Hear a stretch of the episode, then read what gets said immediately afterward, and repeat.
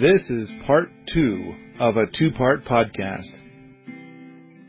Hi, my name is Ryan. I've been a supporter of Paul's for many years now. I wish to get the podcast and video creation part of the system we call Paul back up to full speed. And I think Patreon support is a big part of that system. Go over to patreon.com slash Paul Wheaton. Make a pledge for each artifact that Paul creates.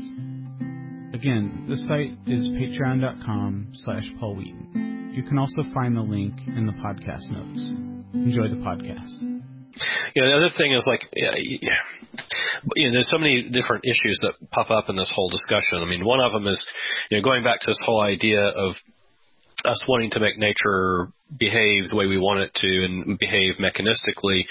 You know, it's this whole idea of you take a fire dependent ecology like in California and you decide that fires are inconvenient and you don't want them. And you want the what you really want is you want the forests to be this ideal abstract thing that just sits there and be, be it's like just sit there and be a forest just just sit there and be a forest.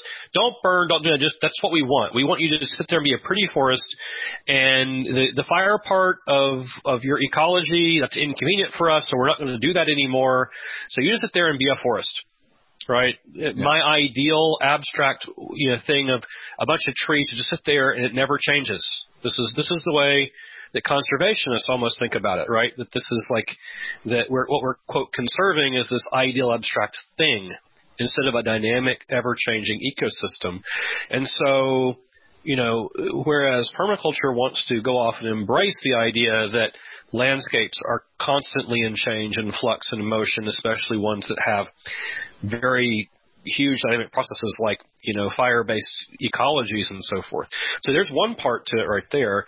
The second is like sitting here thinking about yeah the way that they most of these you know paper companies work is they they don't want to go through and do any kind of complexity of sustainable harvest. They just want to go in and plant huge, you know, take places that have been um, clear cut and plant pine plantations and let them grow for exactly like 40 years and come back and just mow the whole thing down again right they they don't want that it is it, you you have to actually go over to people who are doing sustainable quote sustainable forestry to have somebody whose way of interacting with the forest is thinning or anything other than pretty much you know, clear cutting.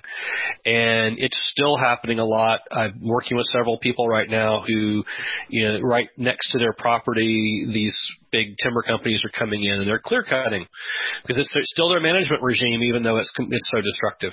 So, you know, both of those things just kind of popped up as you're talking your way through that. It's like, you know, we, I, I know the way that, that a lot of these paper companies um, are doing it. They're they're going off and they're they're they're hiring timber companies to just grow these, you know, monoculture pine, pine plantations, and then pulp it all down. You know, cut it all down in a clear cut, and then pulp it all down with this chemical, you know, witch's brew, and create this shiny white glossy paper, um, and that's that's what's going on still. So, I I want to as much as um, I'm on a tangent upon the tangent, I guess. I, I don't know, and that is that um, about five or six months ago, somebody sent me a physical uh, note, and and it was a card, I believe, and in the card there was a check for a hundred bucks made out to me, mm-hmm. and it said, um, uh, "Paul," uh, I, and I can't remember. It was something like, "Paul, you're awesome and amazing." Blah, blah, blah. We, and then uh, we need because we're trying to get rocket mass heaters here. We we're like working with the local, you know, uh, government stuff, and and it's like, you know what we could use is if rocket mass heaters had a different name, something something that they would that that the regulators would like better, something that people whom you're trying to tell about it would like better. And and along those lines, the funny thing is is that there's this uh, YouTube uh, channel uh, that I I watch. They come out with a new uh, thing every Monday, and I I generally watch it while hitting the right arrow button a lot to skip over the parts I don't care about. So I make this hour long thing be like 20 minutes. But um, when I had a draft copy of the book, I I because their thing is all about Teslas and Tesla cars, and so Mm. I sent them a draft of the book, and they wrote back and said my book is shit. And one of the reasons they gave why my book is shit is because this example I give of a heater uses fossil fuels. And um, I I wrote back saying, no, but but but uh, the the thing is is that it's like okay, clearly they didn't read the book. I mean, they wrote back a long thing, big analysis, hating the book all the way. And it's like basically what I got back is that it's like okay, these guys want to write a book that says something different than what my book says, and they're angry that my book doesn't say what their non-existent book would say. That's mostly what it was. But they didn't read about what a rocket mass heater is because they just, I think what they did is they assume that it runs on rocket fuel Ah. because it's called a rocket mass heater. Mhm. And um, so I can kind of when this when I got this letter, I could kind of relate. And then the problem was is that I set it aside. I refused to cash the check until I had done the thing that they'd asked for because I felt like that was actually a good thing to ask for. So I've started about a month ago. I started the thread.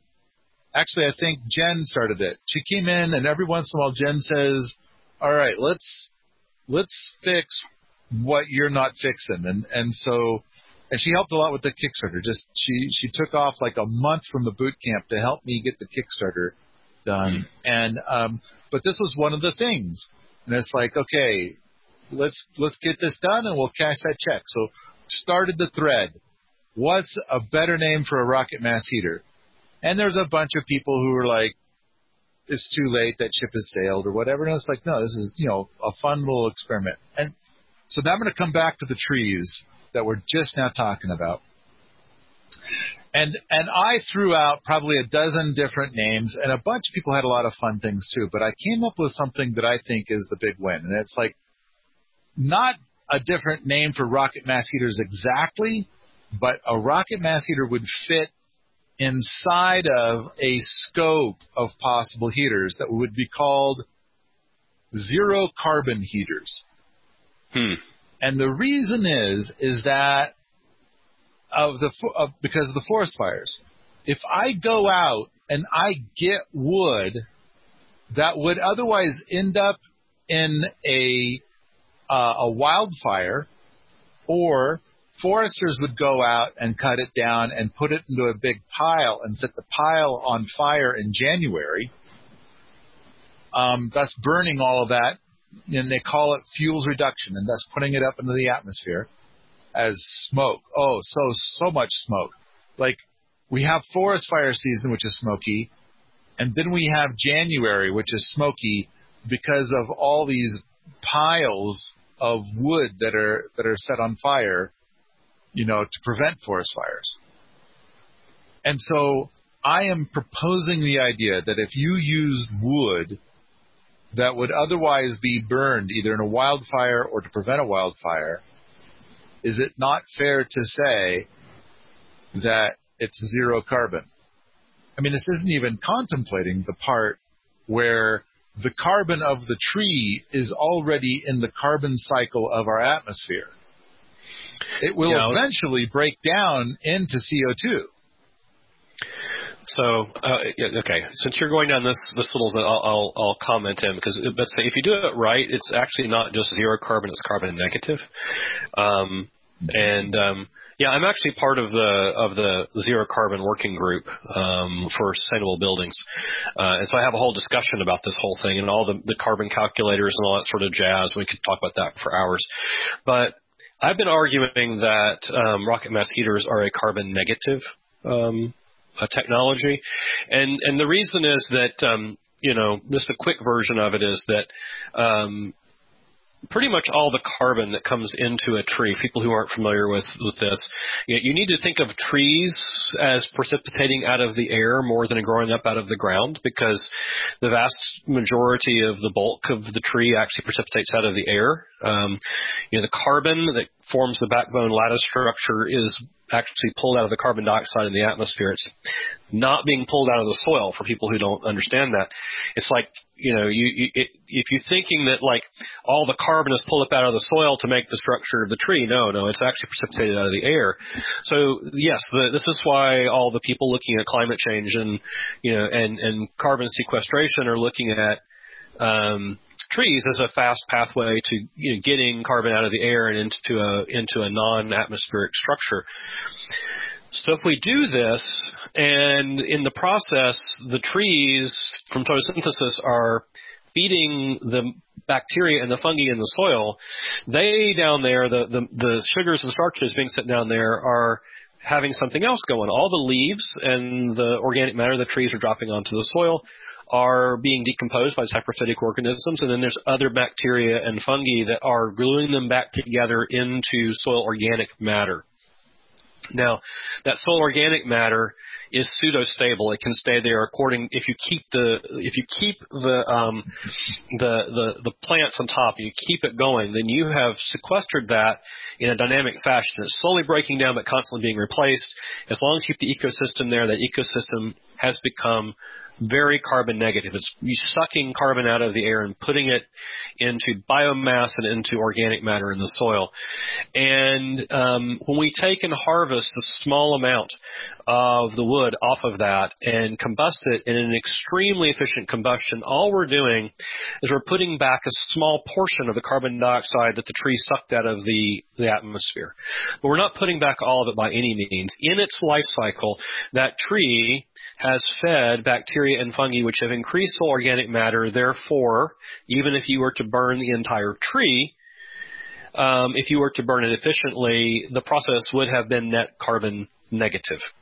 So, um, and since we are burning at such a high temperature and we're burning without pollution, we are being it's it's basically a carbon negative entire system uh, and I'm about to start making that argument to uh, some of the the, the carbon zero carbon uh, folks where we're talking about I'm talking about wanting to certify buildings I want to put rocket mass heaters in as being zero carbon and I'm going to start making this argument to them I think I'm going to win because I think I can show that from these dynamics I I think I think you you could win it too I'm, mm-hmm. I like this. I, I think this is a great way. Now, um, by the way, I do like I do like the idea of uh, of zero carbon uh, heater. I like that because it's a huge selling point right now, and it's very marketable. Um, and for a number of reasons, and I might actually steal that and uh, and and and say that what we're doing is we're we're using a zero carbon or carbon negative uh, heating system, um, just to push the point, because that's been the big objection that I've got from places like the International Living Futures Institute, who says, "Oh no, you can't use combustion in buildings if you want to be a living building challenge building because that's putting carbon up into the air and causing pollution." And I'm pushing back, saying, "Oh no, it's not. Not if you do it right." And there and and, and there's the rub, doing it right. Yes. And and it's kind of like I I kind of feel like uh, the idea is is that the zero carbon heater is a classification as opposed to a Based specific design. And so there's you know there are things there are things that are being developed that would no longer be able to be called rocket mass heaters. Yep. At the same time, there's a bunch of stuff that's being called a rocket mass heater that really isn't. Mm-hmm. And and so I I kind of feel like um, uh, to say it's possible for a rocket mass heater to be a zero carbon heater. Now I think I think another thing to point out would be what if what if you heat your home with nothing but let's say junk mail and and Amazon boxes. then is that I think I mean uh, is that another classification? I mean that's uh, it could be uh, something where Uh, or or let's even add in the twigs that natural the twigs and branches that naturally fall off the trees in your yard. Yep. I, I mean, basically, it's a zero delivery system, right? I mean, hmm the the only things that you burn are the um, products that many would consider to be waste. Those tree, those twigs and branches that fall off your trees, those are oftentimes by most people considered to be waste, and must be. And and they used to just put them into a garbage can until the green bin was provided. And uh, some homes would make a pile and set them on fire along with leaves from the trees and uh, uh, and that kind of thing. Uh, and then, of course, nowadays our junk mail is dramatically reduced. But I think that a lot of people have this cardboard that is coming from uh, uh, Amazon or other you know entities, and uh, and then it comes with other packaging. But I kind of feel like sometimes we get these pa- this packaging that is stuff that we cannot combust. But I I personally feel like I would rather save it and burn it to heat my home in the winter than like when the plastic stuff arrives, there are certain ways to recycle that or even take the cardboard and recycle it. Is burning it here have a lower environmental impact than taking it to a recycling center? It's a good question. I think you'd have to do some some some calculating and probably make a few assumptions in your calculations to try to come to a conclusion. That's true. That's true because it's a life system, is it not? Yes. Yeah. The word eco or environmentally friendly or whatever, those are so incredibly vague. Mhm. I mean, we're getting into complexity science the moment we start to contemplate this. Yes, I'm wondering if the if the play, if the people playing at home now have like a scorecard of how many like how many like dis, you know dis, dis, uh, discursions we've we've popped deep into the stack now. Um, you know how how many Yeah. tangents have we gone off and on, on tangents on tangents by now? But when we agreed to do this, that was one of the rules is that it's totally awesome to do that. Absolutely, yes. So we get to we get to go on as many tangents as we feel like. Mm-hmm. Okay. So I'm glad we had few- this chat. A little A few, a few sequence and co-sequence as well. Yes. oh, boo, boo. That was, oh, man. All right. I want to now talk about what's on page 14. Do you have anything before page 14 that you would like to address? Ooh, let's just see. Um, you know, I, I've always found it kind of interesting this uh, the he, uh, in the very beginning of two three where he's talking about the law of return. He comes down to this thing that says, uh, you know, he says uh, put, putting it in the form of a directive or policy statement. He said that every object must responsibly provide for its replacement. And I've, I found that kind of interesting. In other words, he, he's basically looking at it, and again, it's, my systems mind really finds this interesting. The idea that what if we, we took that criteria and actually applied it to all of the designs that we create as humanity, right? We did that audit on it. This mm-hmm. thing that we're about, this this widget that we're about to produce, is it going to provide for its own replacement? Is it going? What's its energy audit? What's it? You know, look at it from a life cycle standpoint and see what it does and what its use is, and you know, when we we build the thing, what is what are the outcomes of of its use? Uh, is it consumptive or is it productive? And you know how will its life cycle end? How will its nutrients be returned into the larger ecosystem? So to me, it's a very interesting question and something that um, i- i- is is something we should teach all of our designers to be asking as they're just thinking about building any widget. You know that we we are asking them to build. Have you ever read the book Ecotopia? I believe I have. It's been a while though. Yeah, I I read it an extremely long time ago.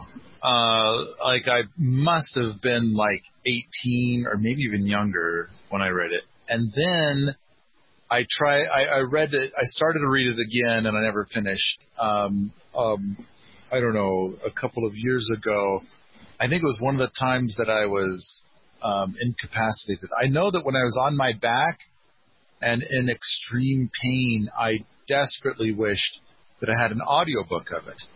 Because what I would do um, is that I played an audiobook constantly because I could only sleep in fits of two hours. But if an audiobook was playing, then I could concentrate on the audiobook, which would help to distract me from the incredible pain.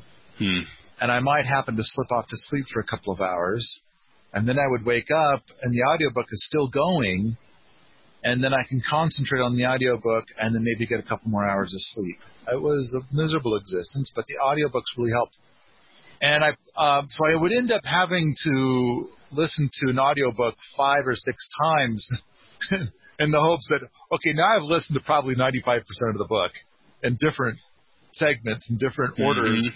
Um, and, and so, uh, I listened to Sacre Bleu by, uh, Christopher Moore in this fashion.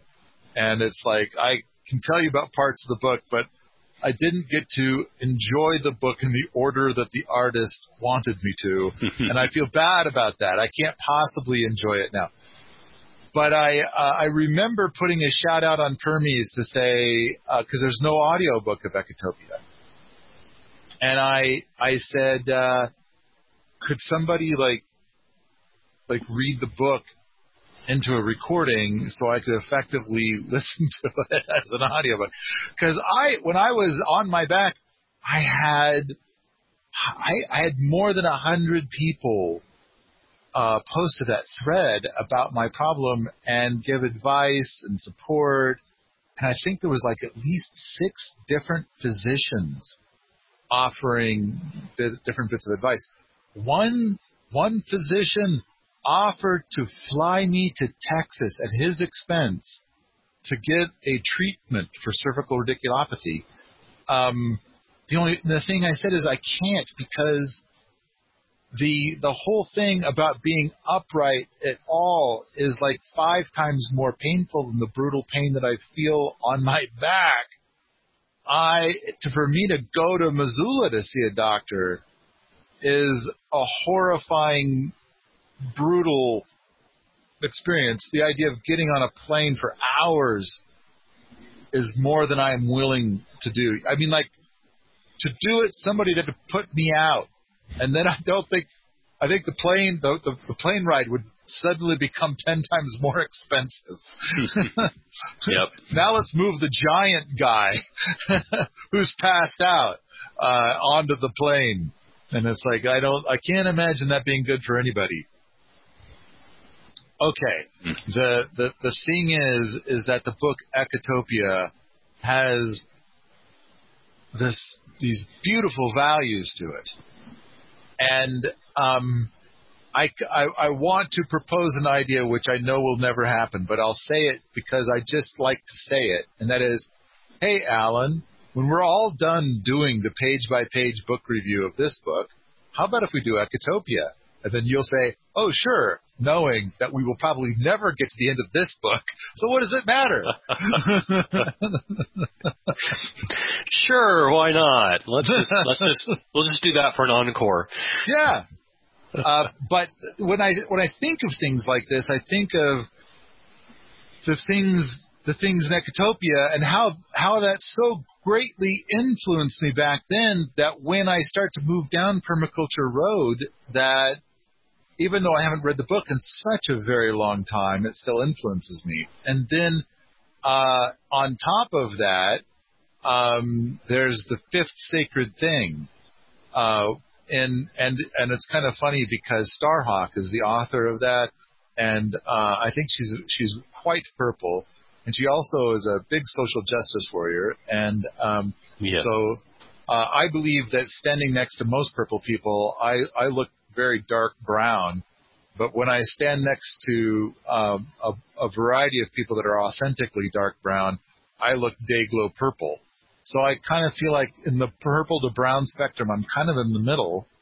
Um, but uh, I I found out that she was coming to Missoula, and so I wrote to her and I said, "Hey, uh, I would, I think it would be cool if we could meet.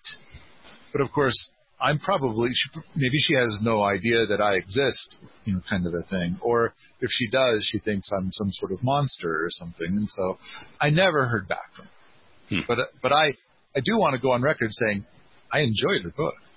And uh, I think I, I really love the idea of conveying permaculture to people in fiction. Mm-hmm. And I got to say, there are things about the book that I thought were weird. Like there's some weird sex stuff in there that it's like I can't that. But yes, there there are a few things that are a little a little bit out there. I have read it, um, so there, there are a couple. Enjoyed things. the thing about the bees mm. uh, in the book.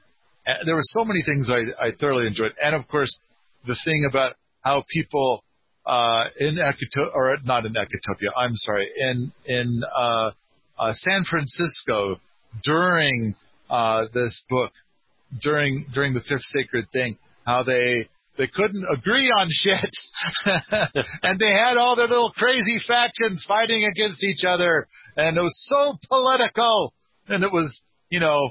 But uh, and then of course the things that they say about these other things, where everything's banned, these other these other areas uh, far away, where everything is banned, and of course uh, that means that the the the common people will be deeply punished if they do a thing that's banned, but it's well known that the wealthy people do that thing all the time. Mm-hmm. You know, and it's like, uh, in fact, you know, it, it seems to be a, uh, a breeding ground for perversions, and I kind of feel like, what a brilliant book, brilliant, absolutely brilliant. So hats off to Starhawk for such a magnificent piece of art with so much educational and wacky material. Hey, are you ready to go on with section 2.3? Oh wait, I was I was suggesting page 14. Yes, I guess the one other thing I would say just on that little quote I had highlighted on, um, you know, everything must uh, responsibly provide for its own replacement. There's an interesting little note that uh, Mollison puts after that, and he basically says that um, there is a penalty to be paid for those who break this law, uh, and um, you know, I think that's that's uh, an interesting little thing. It says, you know, it, it, he says basically, nature has extreme penalties for those who would break such laws, and for their descendants, and for their neighbors. Mm. So, you know, and I think what we're seeing today is that some of those penalties have come due. We start looking at the environmental destruction that our overall approach to human infrastructure has created. I kind of wonder if a good thing to point out is is that uh, where we are, where there is a problem, because this whole chapter is to talk about working with nature instead of against it. Mm-hmm. It would appear that our human nature is to go towards this problem. And so, if we're going to be permaculturalists, how do we not, rather than regulating the fuck out of it, which would probably therefore make all of permaculture illegal somehow, mm-hmm. and I don't know how, but you know, anytime it's like we're going to regulate more in this space, which is basically what it seems like what Mollison's advocating then instead of that, can we basically talk about a more luxuriant life somehow that naturally draws people away from this mess and towards something better by our standards, mm-hmm. by permaculture standards. Yeah, I'm, I'm kind of nudging human nature rather than regulating human nature. Mm-hmm. Yeah, I'm I'm kind of curious with this notion of, you know, I've asked this question before when I've taught uh, introduction to permaculture classes because it's been very interesting with when I taught it to people who are like environmentalists and so forth. I asked them the question. Just I said philosophically, I want to ask a question: Are humans um, by nature destructive? It is is it in their human nature to be destructive to ecosystems? And I think that's a very it's it's a very interesting question to ask because it opens up a few assumptions. There are certain branches of the environmental movement who seem to take that as a granted that that humans are inherently destructive and that having them on a landscape will degrade the landscape. And I think part of the whole thing that I've uh, we talked about in earlier sessions was the idea that I think permaculture basically says no, that's not the case. That p- people can actually become a keystone regenerative part and that if you look and, and you look back at human history and you realize that there are many, many, many examples of peoples living in that way over the course of history. It's when we sort of took a left-hand turn in Albuquerque and decided to do this thing like plow-based agriculture, and then all of the, the certain parts of civilization that have ri- arisen out of that that we started to get to patterns that we are enculturated into that are pretty deeply destructive. So my suspicion is that the answer to are humans inherently destructive is probably somewhere in the neighborhood of no. Um, and um, but are humans that are enculturated into our current consumptive narrative inherently destructive that the answer is somewhere closer to yes. So, first of all, thank you for the Bugs Bunny reference. I kind of needed that. um, uh, next up, I, I do think that there is this odd thing where a group of people do seem to romanticize war and destruction. Like it's mm-hmm. it's considered cool, awesome, amazing. And then of course there are elements of human nature that are like the whole thing where I need to hear my opinion come out of your mouth and everybody else's mouth. Mm-hmm. And if I don't, I will be frustrated that I do not have the might to make it right with the potential exception of the few people that do have the might to make it quote right. Mm-hmm. And and so there's this twisted humanity thing. Um, I I believe that our function here is to effectively be gardeners. That that, that that's like that's what we're made to be. And so I think that there is an element of nature that when we do garden, that we feel this thing within us being fed, and mm-hmm. and we feel like suddenly we have a purpose and a function, and we belong. Um, I know, and, and I, I want to yeah. go off on 47 different tangents at once from that. yes, I, I, would make one small comment, which is that you know you, you, you mentioned that there are people who will romanticize the destructive, warlike thing, and then there are people who will also go off and overly romanticize the hunter-gatherer, you know, indigenous experience.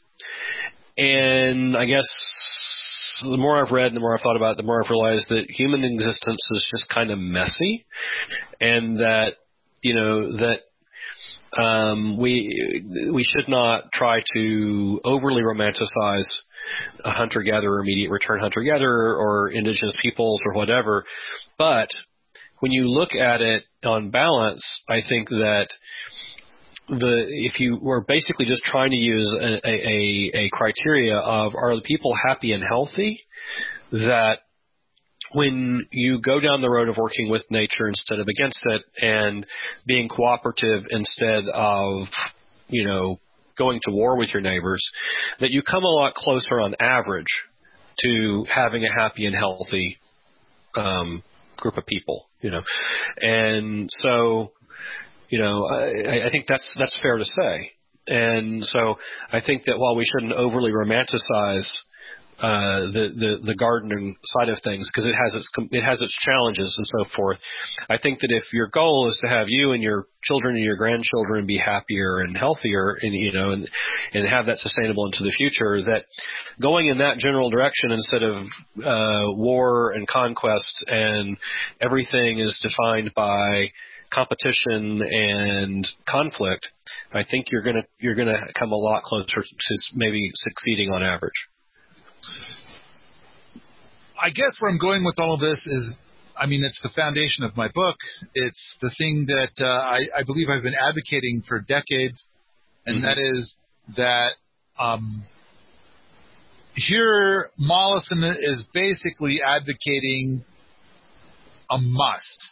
And and when he says must, then I start thinking about someone's going to read this and they're going to think that it's regulation. Like we're going to we're going to develop laws that say you, you must do this thing and and you must for any product that you create you're not allowed to sell it unless it comes with proof of what Mollison is stating here. And I'm kind of mm. thinking that rather than that, then what are the things that people will, with their nature, seek out, and then they happen to end up at this place? Mm-hmm. And and part of me kind of thinks of the Tesla Roadster effect, and um, and and it's kind of like okay, he made a people thought electric cars were shit. He made a fancy a, a car that was worth a million dollars, sold it for a hundred thousand, and it it broke all those old myths about electric cars, and suddenly people crave that car. That's widely considered to be the best car, but you know not everybody, but let's say general public wise.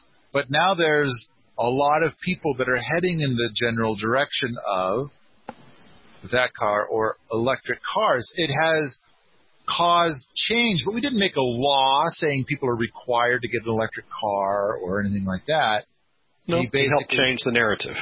So in which case, I guess where I'm going with that is like, okay, well, what do we do? Like, let's say in the world of food systems and permaculture food.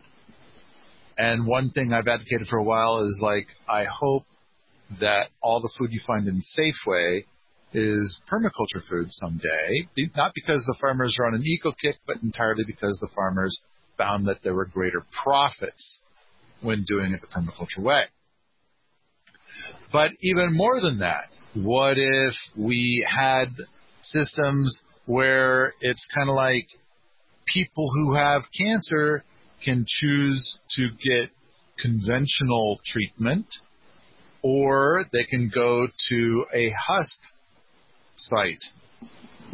Um, so permaculture food and housing and, and an environment that has like less than 3% of the toxins that would be available in their home where they got cancer. And then maybe the car, you know, does the cancer go away? And they're going to be fed a food which is going to come from uh, rich soil and polyculture, which perhaps um, uh, feeds them better, nourishes them better, and also has a you know a, a, like less than three percent of the toxins that come in organic food that that they could buy at their home. Um, now, if we've got this, like let's say it's a great success, it's I think it's the Tesla Roadster effect. It's it's people are going to be like, I want that food too. Further, what if there's people growing that food right next door. And those greedy bastards are just eating it themselves and they're not sharing it even though they know your sister has cancer. And it's like, no, they just, they're just hoarding it and they're eating it. And if you go and you try and buy it, it you know, blah, blah, blah, blah. The, the, the, the key is, what do we do? What, what do we do that gets people to, you know, it nudges their nature into this direction instead of trying to force compliance, which then just ends up being abused, and then you end up with the opposite result. Yeah, and I understand where you're coming from with that. Although I I read Mollison here differently in the must, where he says every object must responsibly provide for its own replacement. To me, this is a statement of the nature of ecological systems. It's, um, in other words, it isn't a must as in I am telling you you must because it is a regulation or requirement. I'm telling you that this is the way that natural systems work, and that if you don't do this, that there will that there will be consequences not from me, or from, but from the natural system that you're working with. So it's an interesting thing to me that um, that, that, there is a rhetorical technique used today when somebody says um, something along the lines of, um, "If you do this thing, here will be the consequence," and somebody else says, "Well, you know, now you're threatening me," and I'm like. no, that was not a threat. That was like saying you're dancing on the edge of the cliff and if you fall off of the cliff and fall for a thousand feet onto rocks, you almost certainly will not survive that. Oh, well, now you're threatening me. Yeah. Right. Right. And I mean, no, this is the way that natural systems work. This is the this is this is how this is what happens when your biology intersects with the reality of deceleration trauma from hitting rocks at that velocity, right? It's just, it's not a threat. It's a statement about the nature of the planet you're living on. That if you fall off a cliff like that, you're probably not going to survive. There's nothing of a threat. It's more of a warning about the way in which the system works. And to me, what Mollison is giving us here is a warning about the way the system works. He's or saying you could, you could just be quiet and let Darwin Darwin's theory, you know, play out in front of you. True, but here I think Mollison is attempting to be nice to us and warn us that there is a way that if we don't do this, that the penalties will come due at some point in the future, and that's I think that's what he's saying. You know that the, you aren't you aren't going to escape the consequences of, of doing this, because the consequences will come back around and and visit you and your descendants and your neighbors. Is what he's saying, and that's the way I read that. Okay, uh, okay. I like your interpretation much better than mine. I, um, I'm kind of thinking that we need to finish everything before page 14. Mm-hmm. Then the next time we start recording, we start with page 14. Oh, the, the pretty picture on uh, figure 2.1? Oh, please, yes. That's that. for this whole chapter, this is the part I like best. Are the are these beautiful pictures in here? But that's that's kind of what I liked in the last chapter too. Mm-hmm. Yes. Yeah, and I think there's some interesting things in that that we, will need some time to unpack because it has to do again with what he started the chapter with, which is thermodynamics and the flows of energy and um, and the way that natural systems work with that. And there's a reason I think he's bringing it up again right here. And you know, he is he's talking about because 2.3 is applying laws and principles to design. And he brings up this really important point at the very beginning of 2.3, which is basically, you know, we're talking about when you he basically says when you're dealing with mechanistic systems, this is when you're closer to being able to work with laws, right? You're closer to the law of gravity, this sort of thing, which is about my cliff analogy of you know falling off the cliff. Uh, you're you're closer to that when you get into working with organic systems and ecological systems. Now he's saying we are in the realm of principles that this is the way these things tend to work, and these are the general strategy types of strategies that are going to be successful, right? So he said in the first chapter, we have the ethics that tell it and so forth. And he's arguing from the big picture down to specifics. And that's something that I think, Paul, you know, I've talked about before. This is sort of, you know, where a Sepp goes at it the opposite way around. He just starts with the, starts with the techniques and here's what we're doing. And then you can kind of back your way into the strategies and the, the ethics backwards out of the way Sepp comes at it. Mollison has decided as an intellectual exercise, he's going to start in the first chapter with ethics and this big, and now he's coming into this whole thing of laying out why working with biological, ecological systems requires us to work with principles instead of narrowly defined laws because really the principles will start to give us strategies and those strategies will vary by biome, by bioregion, you know, and then the, the individual techniques and tactics will come out of that for the individual situations you're in. So he's decided in the in the flow of the book, if you're looking at this, that that's the way he's going to go. And here in section 2.3, he's laying out his case that after ethics comes principles because instead of laws, because principles are the right way to deal with living systems instead of trying to you know do these narrowly defined laws. And then that backs us into later in this section. You know, we'll get into the, the famous Mollisonian principles, you know, about working with nature instead of against it. These are these broad patterns of you know of ways of approaching working with things. So he's making that argument here, and I think that's that's actually that's actually quite uh, interesting, and it's part of the whole reason that when he's talking about life systems, he gets into talking about energy flows and resource flows and and how we have to work with those because we're working with you know these circular flows and the real time of, of nutrients and the and the real time flow of energy available to us from the ecosystem if we're going to be sustainable and regenerative. So that to me is like when I'm reading this section, this is where I, I think we are in his in his unfolding of his book and in his making the case, I think he's being very systematic in making his case for the approach that permaculture is going to take. I I like that. So, I think I think that we're up to page 14. Is that accurate? Yes. Okay. Looking to see if there's anything else in my notes. I mean, there's more of section 2.3 beyond page 14 that I want to talk about. Oh yeah, yeah. Yeah. 15 and 16 are just like incredibly dense with things to talk about.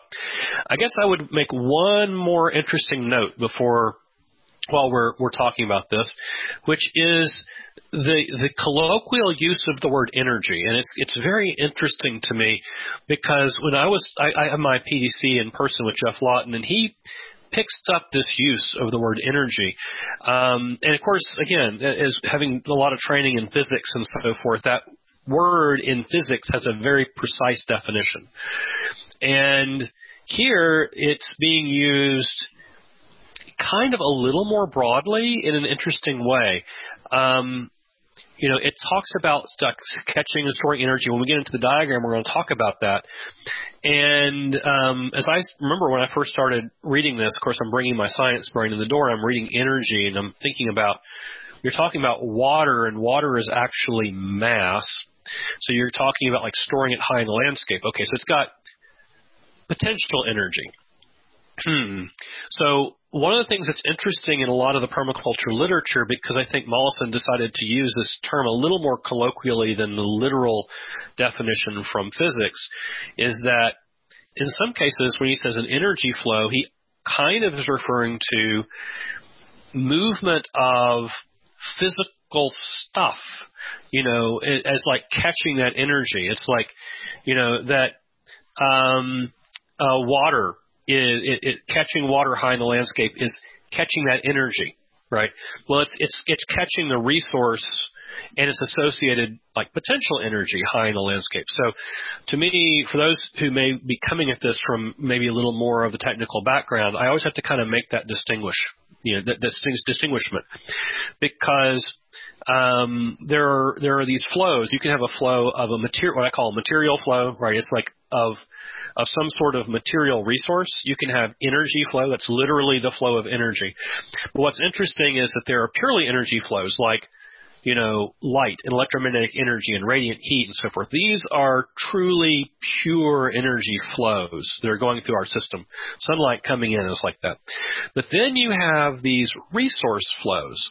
And the resource flow, because it's made out of matter, when it moves, has associated kinetic energy that can be harvested. And if you catch it in the right place, it may have potential energy that you can catch it with. And in some cases, it may have chemical stored, you know, chemical energy that we can we can use. And then there's another kind of flow that he mentions just in passing later in chapter, which is information flows. So start talking about these patterns and thinking about catching and storing quote energy, then you could be talking about catching and storing actually energy in the pure physics sense, or catching and storing material resources um, or catching and restoring material resources that have associated energy stored in them, or in sort of an abstract fashion, you can catch and store energy by catching information, right? So I would argue that Permies does that, doesn't it? It catches and stores the energy of all this discussion in the form of information. And so it's another form of catching and storing energy if you want to use this very broad definition of energy that Mollison seems to be using here. I I kind of just think of um, uh, you know force and mass and mm-hmm. work. You know the, the the and when I say work, I mean like when doing the math for basic physics. Um, mm-hmm. Like, uh, but, but anyway, and and I'm kind of like, oh, okay, you're storing energy, and it's like you're saying before, potential energy, because later, you know, the water will go down thanks to the power of gravity, and we'll be able to harvest that energy then. But in a different sense, it's energy in that um, how it adds a life vector to otherwise potentially dead land or relatively dead. Like yep. like the the energy for just overall life is in, increased, and I mean that in the sense of um, like each each each living thing has a certain amount of energy to it. Mm-hmm. So um, I don't know. I, I, I think that there, as you're saying, many different ways to potentially measure the total amount of energy. And right. I think that what we seek, what do we seek by even screwing around with this, by doing this at all? And I think that we all wish to effectively live in a plethora of life and, and also live in a plethora of life that is a more magnificent form of life than the other options that we see. Mm-hmm. Exactly, and that's kind of why I wanted to point out that we're. It's it's to me very interesting that Mollison ended up uh, adopting a much more rich and broad definition of energy than, you know, you bring in the door from just physics. What if we do the Tesla Roadster effect in such a way that we create our plethora of life on, say, 200 acres, mm-hmm.